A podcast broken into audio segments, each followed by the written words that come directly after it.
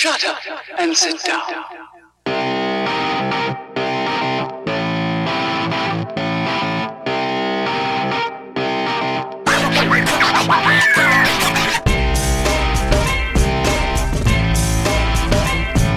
Okay, welcome back to another episode of the Limited Upside podcast. As always, I'm your host here, Ben Epstein. I'm here with Mike Prada.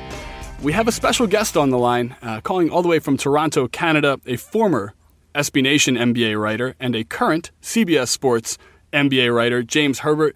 James, Toronto, what's the weather like right now there? Nice? not especially nice. Not as bad as All Star. Um, Wow. But the cold. we're talking on Thursday night, and we were given a, an extreme cold weather alert for overnight. So I don't think tomorrow morning is going to be fun. Um, but I'll just try to hibernate. Is is it true that that All Star Weekend was like the worst weekend in like four or five years, and it just so happened when this the NBA was trying to show off its product? Yeah, it, it felt like the city was cursed for a weekend. The Saturday um, was the coldest day since 1994, I believe. Oh my god! um, I'm sure So the was- was- jury was thrilled about that. yeah, it was really perfect. Really got to show off the city um, while everybody was just freezing and whining. Now, Um, now we we were both really cold in New York last year. How did it compare to New York?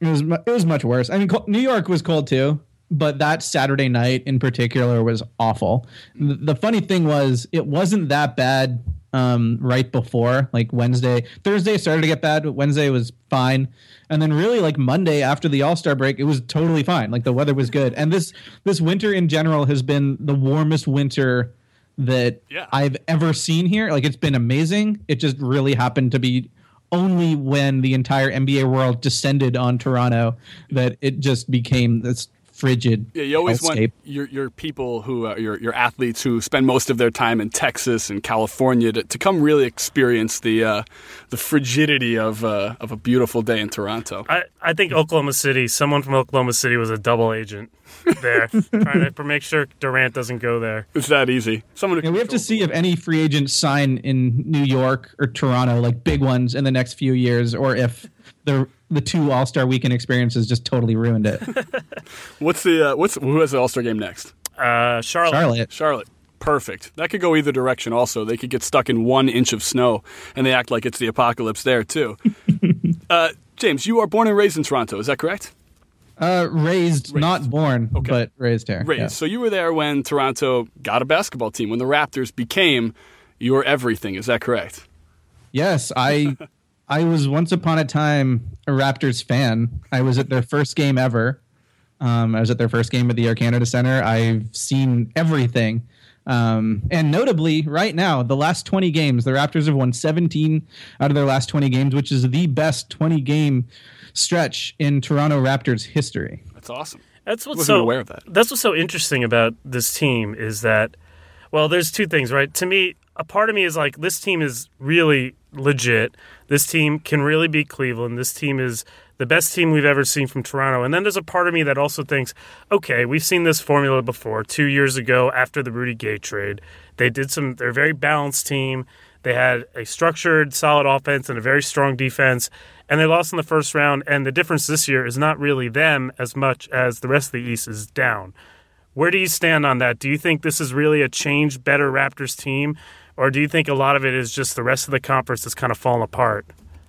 I think they are significantly different from last year's team in particular, um, just in terms of style. And that's that's not breaking news here. Every move that they made in the offseason was made to address the defense, which just fell off a cliff last year, um, which ran counter to basically everything Dwane Casey believed in. It seemed like even when they were winning last year, when they were playing really well, Casey never got too excited about it because their defense was lagging. And I think this year they the ceiling is at least higher. I, I would be surprised.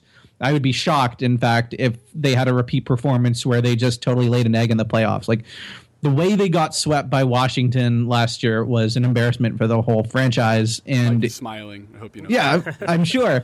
Um, and if if a similar thing happened this year, um, I'd be surprised just because of the makeup of the roster. I think some of the additions they brought in really took a lot of pressure off of DeRozan and Lowry, and both DeRozan and Lowry are better in significant ways. Uh, Lowry was incredible to start the year last year, but I think because he's in better shape, and I, I can't recall seeing a player transform his body um, the same way that Lowry has done in one offseason before.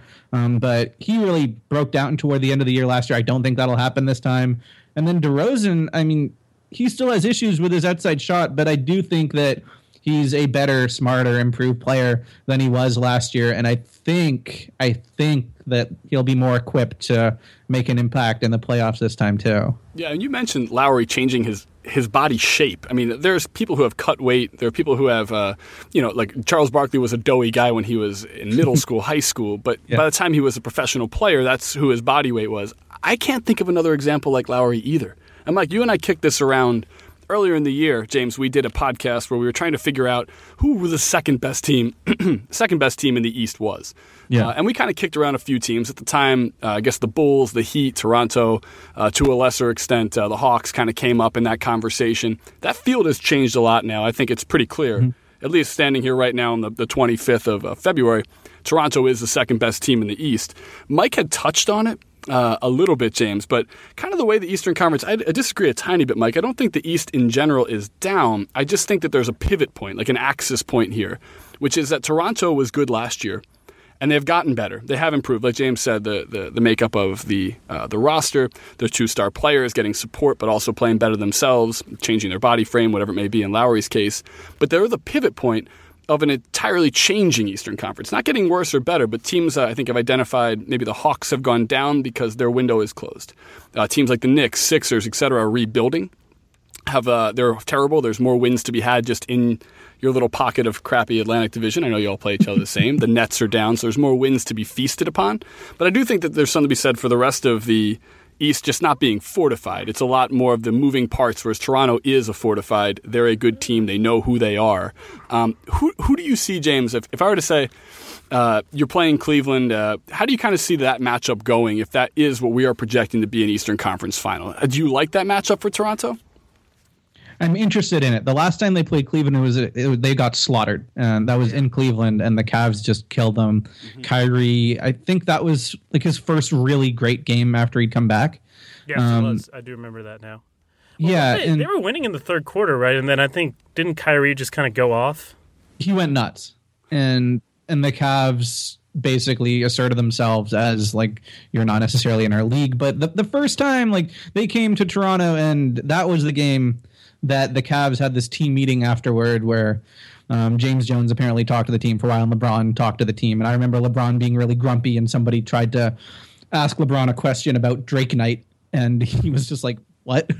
Next question. Um, and the, the, Raptors won that game, but the, the Cavs weren't whole then, and I think the Raptors have also improved since then. Um, look, everybody's going to favor Cleveland in that series. I, I, I don't think that's in question. Um, but I want to see what the Raptors look like when DeMarre Carroll comes back, because one thing about this team is they were supposed to be better largely because of him. He was right. the enormous offseason acquisition. I wrote a big profile about him um, in training camp and preseason, and that was kind of the guy that was supposed to guard the other team's best player and help their ball movement on the other end because that was something they, they wanted to address.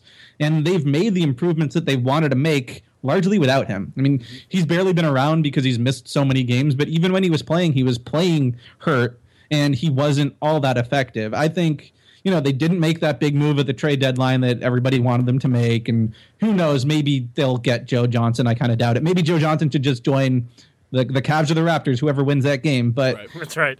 If, there's, if they do nothing else, the, there's a lottery in the middle of the, the stadium, the Joe Johnson lottery. yeah, I, I think that would be fantastic. But um, what, what save for that? Joe Johnson showing up, like DeMarre Carroll is about as big a midseason acquisition as you could make, right? So I think if he comes in and fits in as well as everybody thought that he would, and he's the guy that can check LeBron, and I'm not saying stop LeBron, but if he can take that pressure off of the other guys on the team and, and at least slow him down a little, then they have a, a fighter's chance. And I will say that Toronto in general has played well against the good teams in the league. They haven't shrunk in those situations. The losses that they've had, a lot of them have been games that you would expect them um, to win, and they've been after big games. They'll have like a letdown. Uh, so I mean, if you even look at when they played the Warriors, both of those games were really close. So I do think there's a healthy level of respect for the Cavs, um, but I do think they're excited to play them at home, and I don't think that they're. I don't think that they fear them. Mm-hmm. The thing I worry about with Toronto, especially in a Cavs series, uh, Cleveland's defense has been very good recently. The defense for Toronto is much better than it was last year. I think we can establish that. I think some of the players have played better this year, Lowry and DeRozan in particular, and I think Valanciunas as well.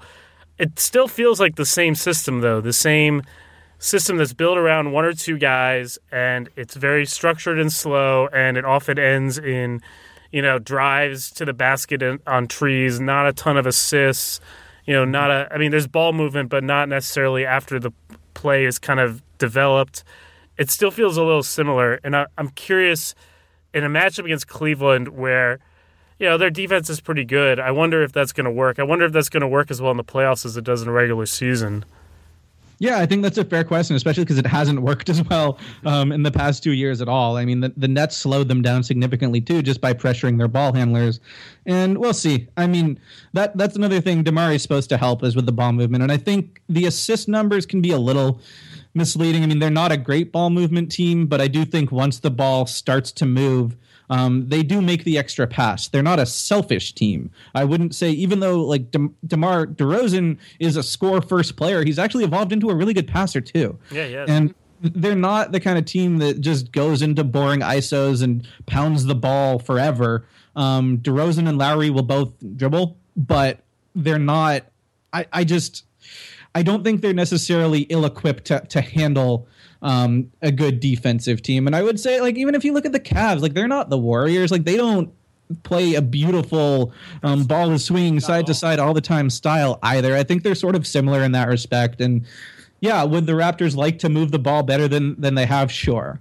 Um, but I don't think it's going to kill them necessarily. Nor do I think that they're a better team than the Cavs. Like I'm not saying that at all either. But I think that potentially, especially with something that Mike you outlined in your your Cory Joseph story, like they're not only relying on Kyle and Demar. They they That's have true. Cory Joseph as another creator.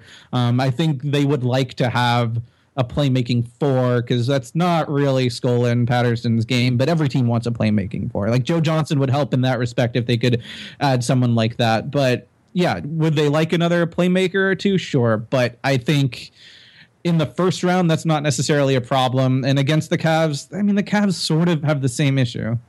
Yeah, I think I think it's interesting though because with Terrence Ross, uh, Joseph, uh, and then obviously Lowry and, and, DeRozan, you already have four guys who can dribble the ball, can shoot the ball. Uh, so a tad bit, but adding Joe Johnson to the mix, then you could play a lineup with Joe Johnson, DeMarre Carroll, I don't know, Biyombo maybe if you want to go for a more athletic team trying to support the guys who won't be able to protect the rim there.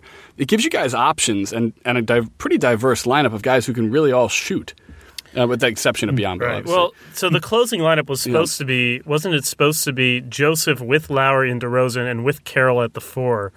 And obviously yeah. that hasn't materialized. Right. Uh, and it turns out that Patrick Patterson is one of the team's most important players. So you know, I don't know if Joe Johnson really helps that much with that. I mean, their best lineup, I think, is those those five. Yeah, we might be over over crediting maybe today's Joe Johnson. well, so moving on, the the other reason I'm I'm intrigued by the Raptors is that they're in an interesting kind of future position where they've got this really good team that's built around these two guards, but one of these guards is a free agent, and yeah. a free agent that is almost certainly going to get twenty five million dollar a year contract you know, a free agent that deserves the pay raise. He's tremendously underpaid, you know, but I I wonder if it's good for is it for Toronto's future. And we had Eric Koreen read a really good story about DeRozan's relationship with Toronto. Yes. They are sort of still at this crossroads with him where this is something that a lot of good teams go through. You have a level of success, and then it either costs a lot of money to keep that success together, or you have to try to take a step back to take more steps forward.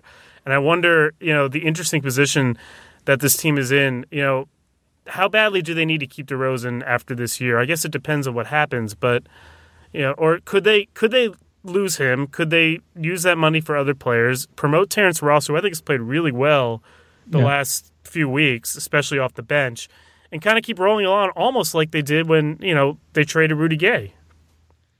Yeah, I think if he left, um, it would be a blow, and it would be a blow just to. I mean, the fans love him here. Um, no, nobody wants to see him go. But I think if he did leave, they wouldn't be in the worst position ever because they'd be able um, to spend money and find other guys that could step in. And you know, m- maybe Terrence Ross goes in and takes that starting spot. But I don't think that's the plan. And I don't think that's in general what Masai Ujiri likes to do. I mean, you saw it with the Terrence Ross extension that some people criticized a lot when it happened. Um, this is the same guy that re-signed Nene once upon a time in Denver and then traded him a couple months later for JaVale McGee. I, I don't think he likes to to lose assets for nothing, especially um, an asset like DeMar DeRozan. And I, I, there, there's a reason why there weren't really any trade rumors about him approaching the deadline. Is is it's working well now. He loves the city, always has.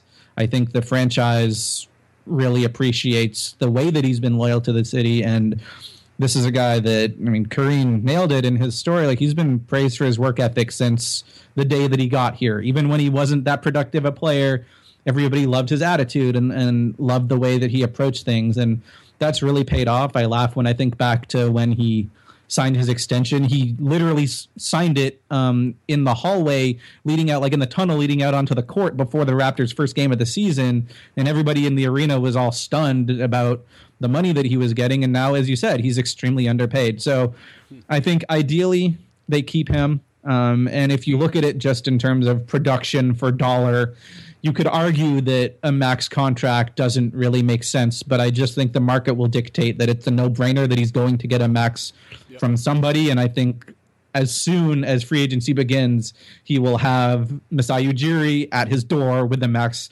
contract offer ready for him. And I would be surprised if he left um, because I think he's just built up a lot of, you know, I think he's put a lot into it here and he's really invested in winning in Toronto. The only way that I could see something changing is if they get swept in the first round again, or they have a horrible, embarrassing loss again, um, because I could see both sides thinking, well, maybe this core isn't necessarily what's going to get us to the next level. But assuming that they they go as we think they will, which is they win at least one round, um, I, I would be surprised if he was anywhere but Toronto next year. Well, I'll tell you what. I like the fact that Toronto's going for it per se. That they actually see themselves as like, yeah, we should try to take down Cleveland and win the Eastern Conference because I think a lot of teams in the NBA right now are positioning themselves for when the Golden State, Cleveland, Spurs hierarchy isn't going to be there anymore, as opposed yeah. to actually still trying to win in the 2015-16 NBA season. Um, question for you: Mike and I were debating this the other day. Uh, not really debating, just talking about. No, the, we're debating it. Well, the only one we disagree. Well, here, here it is, James. We said the best, the best backcourts in the NBA. Obviously, these conversations come up all the time. We gave yeah. Golden State um, the number one spot with that, uh, and then I said Toronto too, and Mike said well, maybe Portland's the second best backcourt in the NBA. Um, uh, would you got even opinion on that? Because part of that I want to have you you know uh, give us a little insight into is the relationship uh, between DeRozan and Lowry because I think it's pretty public the way that the Golden State are all best friends. Um, mm-hmm. The fact that McCollum and Lillard um, they kind of carry that small school chip on their shoulder. Um, they they really were the last two left on a team that cleared house. So we kind of have a little insight, although we were speculating a little bit, but a little insight into those dynamics. I think Toronto is the second best backcourt in the NBA, and I've been a big DeRozan fan on the record here, uh, in the face of Mike, Big, for bigger than me for a couple years now. um, but I'll say this: I, I, think that they're the second best backcourt in the league. Can you give us any insight into, into that personal relationship that they have together, and kind of um, where you see them in that pantheon of backcourts? Yeah, I. It's really interesting. You have one guy, the Philly guy, and a Compton guy, yep. and I think from, I mean, DeMar's on the record saying he didn't kind of quite know what to make of Kyle when he first showed up, and it wasn't like they always knew they were going to be this tight, but they they are extremely close, and that's been evident for a couple of years. And there have been a, a few clips that have gone viral of them interrupting each other's interviews this year. But this is something that we've seen in Toronto for for a couple of years now, and like their their kids are friends. Um, they are extremely tight. They're always joking. They they both are you know not not every NBA player is a huge basketball guy or huge basketball fan. Not everybody is watching League Pass at night. Um, these two guys are, and I think that's part of what's bonded them is they both love basketball and love talking about it and they'll have these little conferences like a game is over and their lockers are right next to each other and they'll have both their chairs turned the other way and they'll just be having a quiet little conversation mm-hmm. about whatever whether it's that game whether they're on their phones looking at what else is happening in the NBA they are legitimately tight and they've gotten closer and closer over the past few years and on the court I think it took some time for them to figure it out um, DeMar especially didn't used to be that great at playing off the ball, but he's evolved a lot as a cutter. Um, and I think they do play off each other really well, and they, they make a concerted effort to look for each other when the other one has it rolling. And Demar's talked about like they'll actually have discussions in the middle of the game. All right, this quarter we're going to you, and the next quarter we're going to you. And that's not necessarily always what you want. Like when I brought that up to Casey. He looked horrified because he wants the guys to play in the flow. Um, yeah. But it works. It, it legitimately works for them. And it was cool to see them both in the All Star game together and doing the same thing that they did at the media availability um, at All Star. Um, as for where they rank um, among point guards, I, I would have them higher than Portland simply because I think they're both far better defenders. Okay. And I, I think I agree too and Demar is always going to be held back when he doesn't have that consistent three point shot. I mean, he's taking them now at least, not a ton, mm-hmm. but he he will take a few more. Um, but I think his ability to get to the basket and his ability to play very good defense, not shut down defense. He's not. There's a reason they got DeMarre Carroll, right? Like they don't want him to do the Jimmy Butler, Paul George thing of playing you know, in the playoffs, you're looking at 40 minutes of, of guarding the other guy's best, pl- the other team's best player, and being the number one option. That's not Demar's job, but he is a far, far and away a better defender than he was a few years ago. And Lowry, um, I think it's helped that Cory Joseph often is guarding um, the point guard down the stretch. But for mm. stretches when they really need Lowry to to get up and, and play defense on a on a guy, he's still that guy that he was when he came in the league and when that was his job. Like he can play really good defense when he wants to. And, and that's how Lillard, Lillard McCollum still have a way to go there. Agreed, agreed, and, and that's something you can never take out of Lowry. That was his role on Villanova as well. You know, was yeah. to be the, the tenacious yeah. you know, power, call him the power guard, who's actually the smallest of the three when he was with Foye and A Ray there. Um, hmm. yeah, the, the other thing I, yeah. I love about this is why I think Lowry is un, this is something about Lowry that I think is underappreciated here. I think, and you might agree, you might disagree, James. I think Lowry has changed his game this year to accommodate DeRozan in a lot of ways. Like, and this is why I think that Lowry is by far the better player of the two. And like, not to take away from DeRozan, but this is why I think I think really the key to this team is much more Lowry than DeMar. Is that Lowry is playing more off the ball when they play together. He's letting DeRozan catch the ball and make yeah. plays, and he slides. He does. He's so good at just sliding into little open spaces.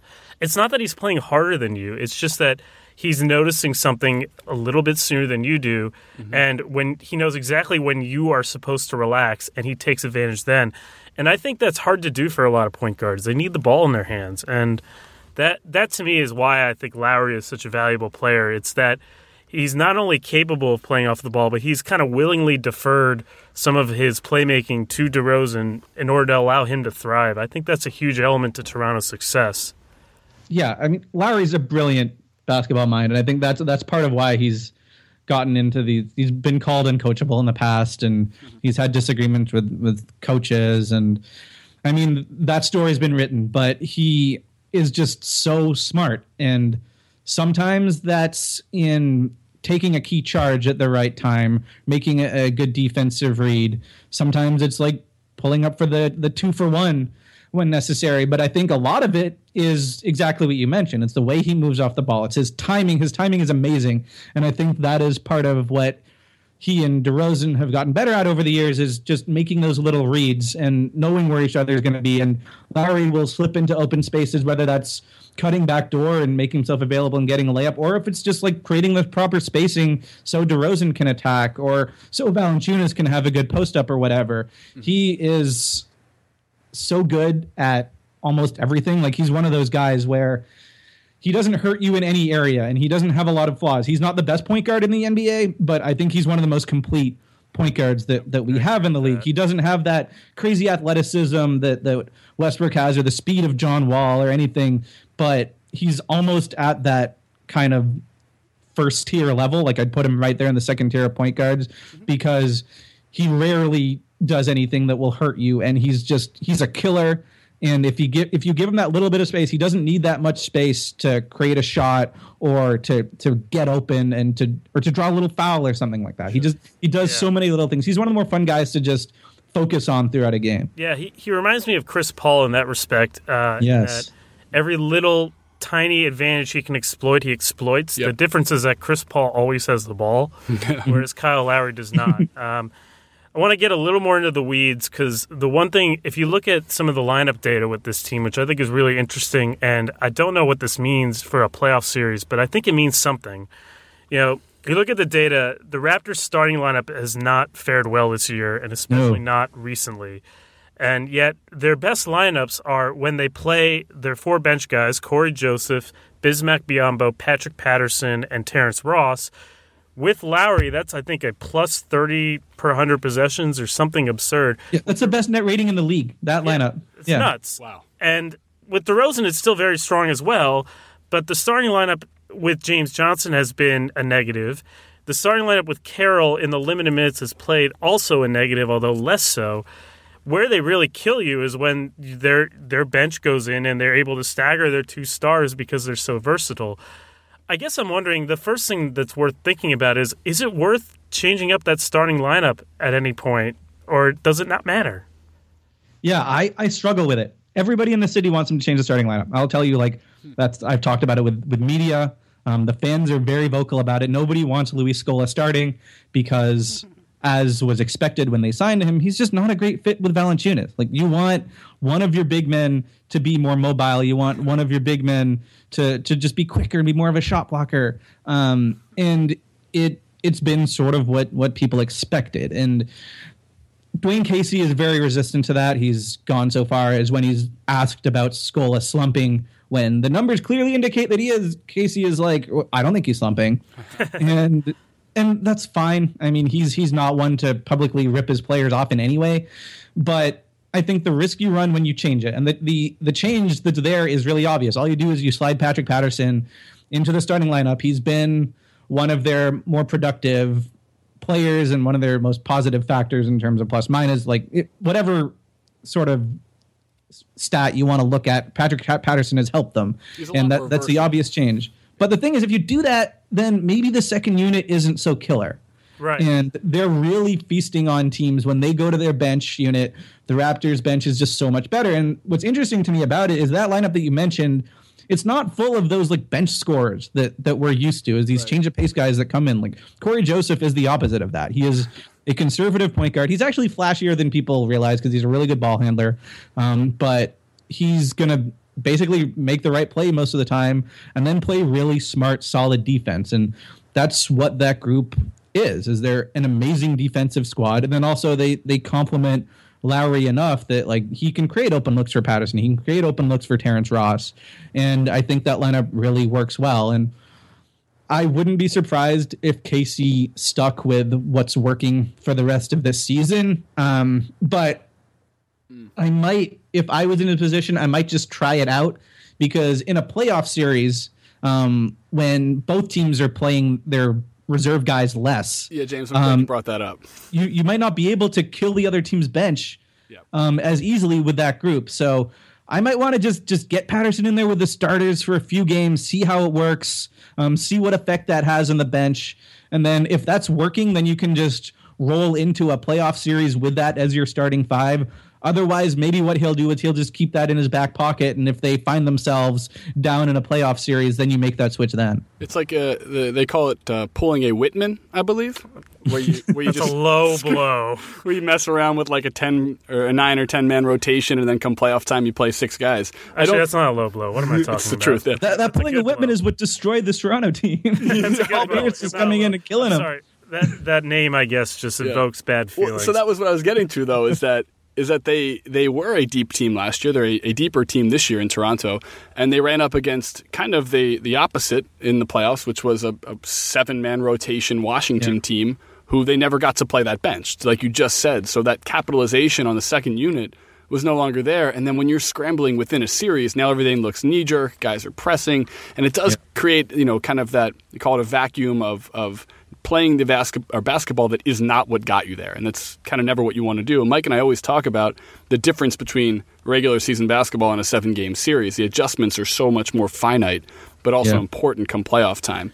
Yeah, I mean, it's also possible that slotting Patterson for Scola is fixing a problem that doesn't exist. I mean, mm-hmm. Yeah. what? How much of this issue? I know the the starting lineup with with Carroll was still a negative, but it was much less a negative in much less time. I mean, I wonder if the problem really is at that position, or whether thing if they get DeMarre Carroll back, they keep that bench unit intact. They they get a lot more defense and a lot more ball movement, a lot more shooting from the, the small forward spot. I mean, James Johnson has his strengths, but he's not any of those things. Mm-hmm. Then it all kind of balances out. And look, Scola is slow, but he's also a really good defensive rebounder. And Valanciunas, you know, can struggle in space. I wonder if once they get Carroll back, the problem sort of solves itself, and then they don't have to tinker. Yeah. Yeah, I think that might be what Casey is, is waiting for because Carroll, he's just he's such a good fit on pretty much any team, and part of that is because he is a good shooter and every team loves that, and he's a solid team defender. Um, but I think what he'll do for Casey is he'll give him more flexibility with lineups that feature a bunch of bench players and with lineups that are mostly composed of their starters and and that closing group that you mentioned before with basically um, DeMarre healthy and then Cor- Cory Joseph in place of a power forward. So you, you slide DeMarre over to the floor. Th- that's I anticipate you'll see that lineup a lot, and I anticipate just having him in the playoffs as an option to to go small and to play a power forward. Just just having that tool available is huge. And I, I think part of the problem in years past with Toronto is yeah, they, they've been deep, but they haven't been super versatile. And just the fact that he can play two positions makes them a much more versatile team than they were before. Well, where's what's Carroll's status now? That's I, I don't even Yeah. really understand. Like, when is he coming back? Yeah, I'm a little confused by that too because I was I was under the the impression that he was going to come back um, shortly after All Star. Um, that that hasn't happened. Um, the latest report that I saw on the matter was last week. Michael Grange from Sportsnet reported it'll be a matter of weeks. So I don't know how many weeks that is. Um, It's more than. I Do you kind of Yeah. vibe that that timeline gets extended more and more as this gap between them and, say, the Celtics and the three seed gets larger and larger? Yeah, that that might be it. But at the same time, I wouldn't put it past the Raptors, and I wouldn't put it past DeMarre Carroll to just all of a sudden, with no notice, show up at a game and it's like, oh, all of a sudden DeMarre's back because that's what happened before when he missed a few games and all of a sudden he was back in the rotation, um, and then he ended up having more problems and he sat out for longer. Um, it he's a guy that hates missing games. He was playing on one leg in the in the conference finals last year against Cleveland, and I think they'll be cautious, um, partially because they have this cushion, but partially because that's just the right thing to do. Um, but I think he will be pushing to come back, and if he was back um, next week, that that wouldn't surprise me. But like I said, I don't have anything new to report on it. I haven't heard officially if it'll be one week, two weeks. I, I don't think it'll be against Cleveland, um, but that would be quite a story if it was. Yeah, and, there, and there's something to be said for letting guys get fully healthy. Yeah. They did a good job of letting Valanciunas get healthy here, so he's being effective in coming back right away. And there's been plenty of op- you know, situations this season already. We talked about Gobert a little bit before the pod. Like, They've rushed him back in Utah like three times this year. And Well, each time DeMarre Carroll. T- Tamari Carroll earlier in the year with yeah sure like you just said James with Toronto here. Um, Yeah. I, I think this is a pretty comprehensive dive into Toronto. James, you follow basketball holistically though. We don't just have to talk about Toronto. And there's another team in the East uh, who could potentially be a first round matchup for the Raptors. Um, we were going to do a little Pelicans talk. We're going to scrap that for another podcast. Uh, Anthony Oh, Davis, look at this, the, Anthony uh, Davis deserves more than just the The, the, the, ho- the host is kind of calling an audible. Wait, wrong sport. He's, I uh, would say Anthony Davis deserves a lot more. Period. Like he just deserves deserves a lot more around him. Yes, we, we can actually pinpoint what we're going to talk about n- next pod about Anthony Davis, which is that he just deserves a lot more. But we'll do that next pod and in a full and entire podcast for him. The team I want to talk about that I was leading into uh, is the Miami Heat, a team in kind of a weird, call it, they just lost arguably their best player to a, a very dangerous and, and scary health issue uh, in Chris Bosh. But that is actually rounding into better form since then and has been playing better basketball lately. And has one of the most polarizing players in the NBA, and that's Hassan Whiteside. And I want to get your opinion on Hassan Whiteside, James, how he plays with them currently and his future with the Heat or wherever it may be, and then Mike's because I feel like there might be a little bit of a little difference in how you guys think about him. So, what do you think about the Heat, and then secondarily uh, Whiteside and how he fits in with that team, James? I'm fascinated by the Heat because I can't figure them out right now. Like they shouldn't. I keep expecting them to completely fall off. They don't have a backup point guard right now. Um, they and they won't. like Josh Richardson and Dwyane Wade are going to have to kind of play backup point for them. So, so the Um, background there is that they are they snuck under the luxury tax at the trade deadline, but in order to add anyone, I think they have to wait until like March seventh or 8th Mm-hmm. for it to not go back over the luxury tax. And like, yeah, okay, it's only money, but they would be triggering the repeater taxes, and those are really monumentally uh, taxing, for lack of a better word, uh, for building a contender in the future. So that's why they can't sign anyone. Anyway, I just wanted to make sure our listeners Mike. understood that. Yeah, no, and that's why they made the moves they did at the deadline too, was because they didn't want to do that. And so they've lost Udrih and they've lost Tyler Johnson, and obviously the big one is that Bosh's future for the rest of the season is is completely uncertain right now and doesn't look great. Uh, but yeah, they, they've started playing faster, and obviously that that suits Goran Dragic. I'm not sure if it suits Dwyane Wade um, at his age, and it, it it's a big adjustment for sure. But I'm curious to see if they kind of just roll with this lineup where they're playing Winslow and Deng as the three and the four, and they're letting Dragic be more of a playmaker and letting him push the ball. And you have Whiteside starting fast breaks with these blocks. I I'm curious as to if their ceiling is higher, uh, and that's like ideally they're doing that with that with Bosh healthy and playing. Um, but I thought just watching them all year, like I understand why they they played slow, is they're kind of an older team and um, Dwyane Wade's the franchise player. But I always wondered, like, could they push the pace and, and be a different style of team? And, and that's what's happened lately. So I'm kind of trying to figure them out. As for Whiteside, I think he's incredibly talented, and I think he's going um, to get a boatload of money. Um, but I'm not sure if I really think Miami is going to be the team to give him that boatload of money because their culture there is such that I don't know that that's a guy that, that Riley is is necessarily going to trust. I think he might chase other big stars, and also like they don't have any sort of advantage like you normally would um, if you had a guy's full bird rights. Um, So I'm not sure they have a better chance than some other team who was going to say, you know, you're going to be our franchise center. We want to give you all this money and and, and play here. I, I'm not sure that there's loyalty on either side of this, whether it's from the Heat to him or from Whiteside to the organization. Yeah. So so basically, just just uh, again to clarify for our non-cap people, they uh, because Whiteside I think is like only on a two-year deal. Like you have to play a certain number of years with the franchise to trigger the ability to go over the cap to re-sign them, and Whiteside is not that. So because I think they're limited to like what double his salary or something, and he makes the minimums, and he's going to get more than the minimum. So hmm. you have to use cap space to sign him. Here's what I find really interesting about Whiteside, though, is that on the one hand, you know, there's just all these whispers about his character and what he values and some of the things he says, and well, he doesn't fit into their culture, and you know, he's had obviously he was run out of the league the first time because of some of these stories that proved to be prophetic, but you know, at the same time, he also had to have cleaned up his act to some degree to be able to be Did you in mean this. the, the Pac-12? What's when you that? get we got ran out of the Pac. no, he got run out of the NBA. Yeah, I know, I know. Uh, Both. Yeah. Okay. Yes. Okay. Okay, He's been sorry. run out of a lot of places. Uh, he's very fast. yes. Uh, but um, but it's it's weird. Sometimes when you hear those whispers, it's like a lot of times there's stuff people know that they can't report for whatever reason, and so it kind of comes out in that form. And you know, usually Yeah. people aren't wrong about that. At the same time, don't you think it's kind of weird that like he's supposedly the poster boy for like the big man that only cares about his numbers and yet and he's the one that where the stat that their plus minus without him was just so thoroughly cited and yet other players are like that and there's so many other factors and but for some reason with Hassan Whiteside that one thing defines him I mean you were telling me this mm-hmm. earlier and I I should think have said Conference USA, by the way. But go- sorry, go ahead. yeah. Yep. You were saying this in an earlier pod, and I was like kind of using the number as like a mm-hmm. big negative. But, you know, the more I watch him, the more I think that like that he really does, there's a significant intimidation factor with him in the Yeah. middle. Yes. And Of course. I mean, you saw the Warriors game the other night. They didn't go small because they were worried about Hassan Whiteside. They're not worried about Hassan Whiteside posting up. They're worried that if the Heat run a pick and roll, they can just throw it up and nobody can catch it.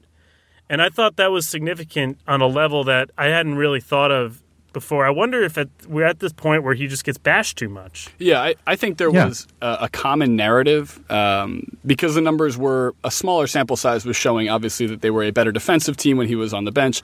That's and Mike, we touched on this today. I think what Zach Lowe tweeted it or you tweeted it, something like that. I saw you mentioned it on Twitter, but that's actually flipped and entirely now. The, the the story is that the last 25 games and especially since the All Star break, the defense has been significantly better with him on the court, and not just because the same eye test things that you just kind of mentioned, but there is an intimidation level to it. He's averaging 3.9 blocks a game in Yeah. 29 minutes or something like that. Doesn't happen. And That now doesn't he's happen, but, yeah. but now he's altering shots, and maybe he Very always so. was. And this is what I'm trying to figure out. Like, has he really changed? And like, are we like overblowing some of this stuff? And like, maybe is this guy really worth investing in? I mean. I mean, there's also a lot of talk. He also kind of gets the crossfire of like, well, big men are kind of going out of style. You can kind of, Mm-hmm. he will never leave the paint. He won't step out on Steph Curry as if he's the only player in the entire league that won't step out on Steph Curry. Right. You know, I don't know. It just seems to me like we're getting we've gotten a little too far ahead of ourselves here, and this we're we're missing the we're seeing the forest for the trees And- a little well, bit. part of it, though, has to be, um, or at least as I see it, one of the things we always try to do is project where guys are going to be. He's 27 years old. This is probably, to a lesser extent, you know, the complete package. We know who Hassan Whiteside is. Being okay with who that is should be accepted more. Being okay with who DeAndre Jordan is or what De- or what Drummond may become. Like just because they have limitations doesn't necessarily make the strengths they have any less impressive. And what Whiteside does is a singular it's not just one thing, but he has a singular unique talent that is better than everyone else's in the NBA for the last 25 years.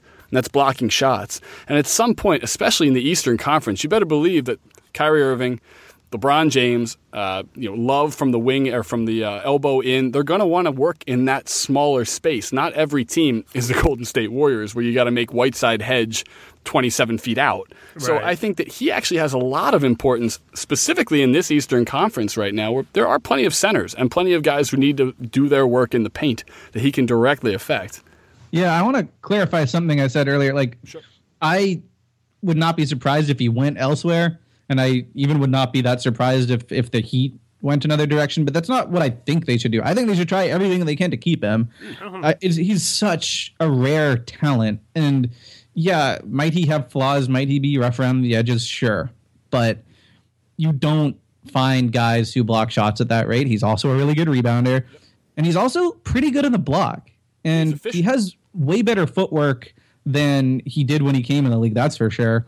And he can't shoots a super high. Yeah, he still can't pass, but he shoots a super high percentage because the majority of his shots are dunks, and then other ones are like he has those little hooks down.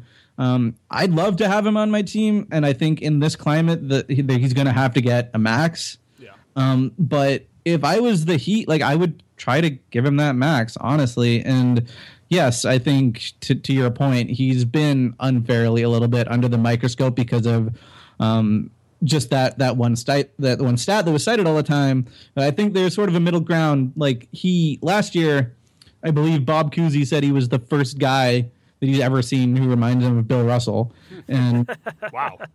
he said that and like he's not Bill Russell, but he's he's a guy that is one of the best at operating in that really valuable space around the basket. Like that's Yeah, yeah. prime real estate. had And that catch block, which was very Bill Russell. That was one of my favorite Yeah. highlights of the NBA season. Um, That was controlling the amazing. Block. I also think he's sort of kind of swept into like all the weird stuff that's going on with Miami now. Yes. Yeah. You talk about the kind of decline of Wade, but the outsized importance that Wade must carry for that organization. You know, there there's all of that, uh, and then there's also like kind of the weird the Wade Dragic dynamic that sort of gets pulled in. And the other thing that I think people really never mentioned when we were talking about these numbers is that his backup was Chris Bosh. So of course, like things are better when he's on the bench. Sure. Like Chris Bosh swings up to center. You know, but they're also using him in different lineups. They're using him with the smaller smaller players at the four. They're using him with Josh McRoberts. It's like kind of weird how we strip the context away from someone like Whiteside, but we don't afford certain players that opportunity. You know, I, I don't know why that that's the case with Whiteside. I like we just kind of had like a group therapy session of why we should should like should like Whiteside. I, I appreciate I mean, that. I but then of course the thing that lingers is that there are all those kind of whispers and stories and Yeah. innuendo about like his character, and sometimes that just isn't that that stuff never lies. Sometimes that's not the case, Or it never leaves you. Yeah, and yeah, sometimes like you can never get over that, and it's nothing to it, and sometimes that's just how it really is, and it ends up proving that way in the long run. So who knows?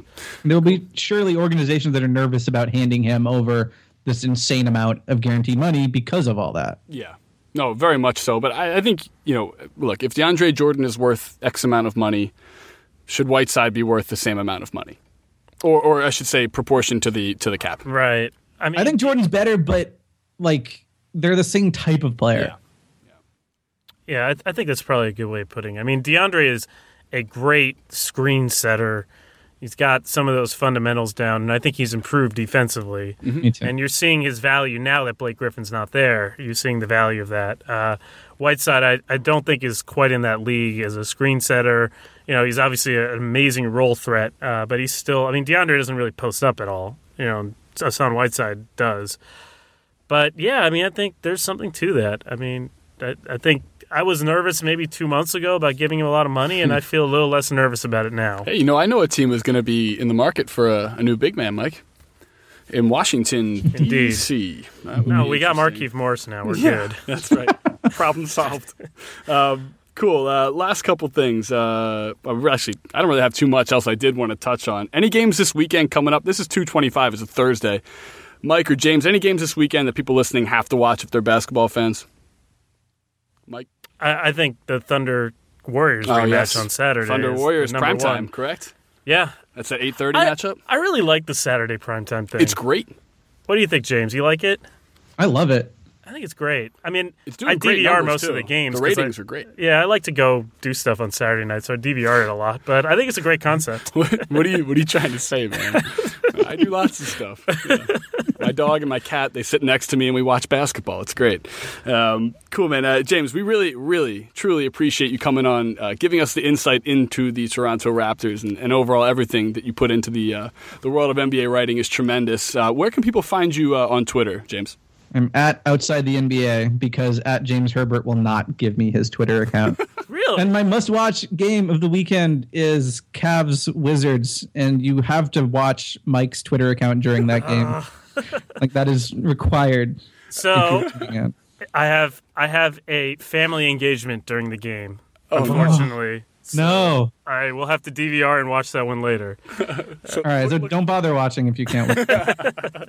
But uh, what uh, are you working on anything big uh, that you want to plug, or you've done some cool stuff? Uh, stuff. Uh, you had a Memphis thing this week, right? Yeah, the- the last feature I did was on the Grizzlies. I I mean they're in a really strange place right now, and um, it was weird because I sort of was acting as if Marc Gasol was out for the season before they announced it. Like I just kind of assumed that was going to happen, mm-hmm. and I like we put out the story right after the Grizzlies announced officially that he was done for the year. But when the Grizzlies were in town, that wasn't announced yet, and I remember putting it to Mike Conley. Like I asked him the question, like, is it weird knowing that he's just not going to be back? Like, did you have to take some time to kind of just adjust to that, like mentally, that he's not going to come and save you? And he answered it as if yes, he was done for the year, but that nobody had actually announced that yet. Um, look, they're they're fifth in the West, I think, right now still, and um, they're if you just looked at the, the them starting the season right now with this roster with no Marc Gasol, with Courtney Lee and Jeff Green gone, and them trying to figure out what to do with Lance, like you probably wouldn't say they're a playoff team, um, but they have a little bit of a cushion, and you can't really trust the Rockets or the Mavericks. I I think you know Portland and Utah will prob- probably get in based on the way they're playing, um, but they're going to really have to fight for their lives just to hold on that spot, and I think given Conley's upcoming free agency and giving just that the cast of characters that they have on that team now, um, they're maybe not the most exciting team to pay attention to down the stretch, but I think they're one of the most fascinating.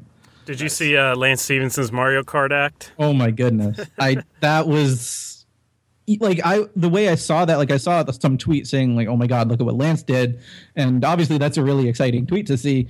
Um, but then you watch it, and that actually surpassed my expectations. I, I think my favorite part is the Lakers announcers just laughing the whole way through, like that like okay the the sequence is great but like the laugh track i think makes it makes Well, it work I'd like So- to get in his head for that play because it had probably it's one of those like old black and white cartoons where it's like because there's literally no thought process other than behind the back, behind the back, behind. It's a tremendous play. One of the Lance uh, Lance uh, All Star reel. Mike when he does his um, uh, what's it? What's the feature you do each year? Your film what? room All Stars. the film room Yeah, that would be in the not film room All Stars play because that was one of the worst plays. Yeah. ever I would on. love if this was the Lance redemption story. Like we've because we've seen it in Memphis before, right? Like we saw what they did with Zach, Yep. and like it would be so perfect if he was just part of this next generation of Grizzlies basketball. Like, and let me be clear, like I'm not saying they're going to pick up his contract option. I'm not saying he's going to stay there, but if if it happened, if he recaptured that form that he had in Indiana, it, it would be like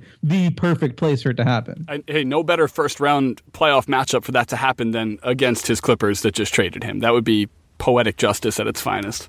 That would be hilarious. Absolutely. But uh, James, thanks again for joining us, man. Mike, uh, thanks for taking the time to sit in this hot little booth with me here. Uh, find us on, let's see, on iTunes. Search for Limited Upside Podcast. Subscribe to us, rate us.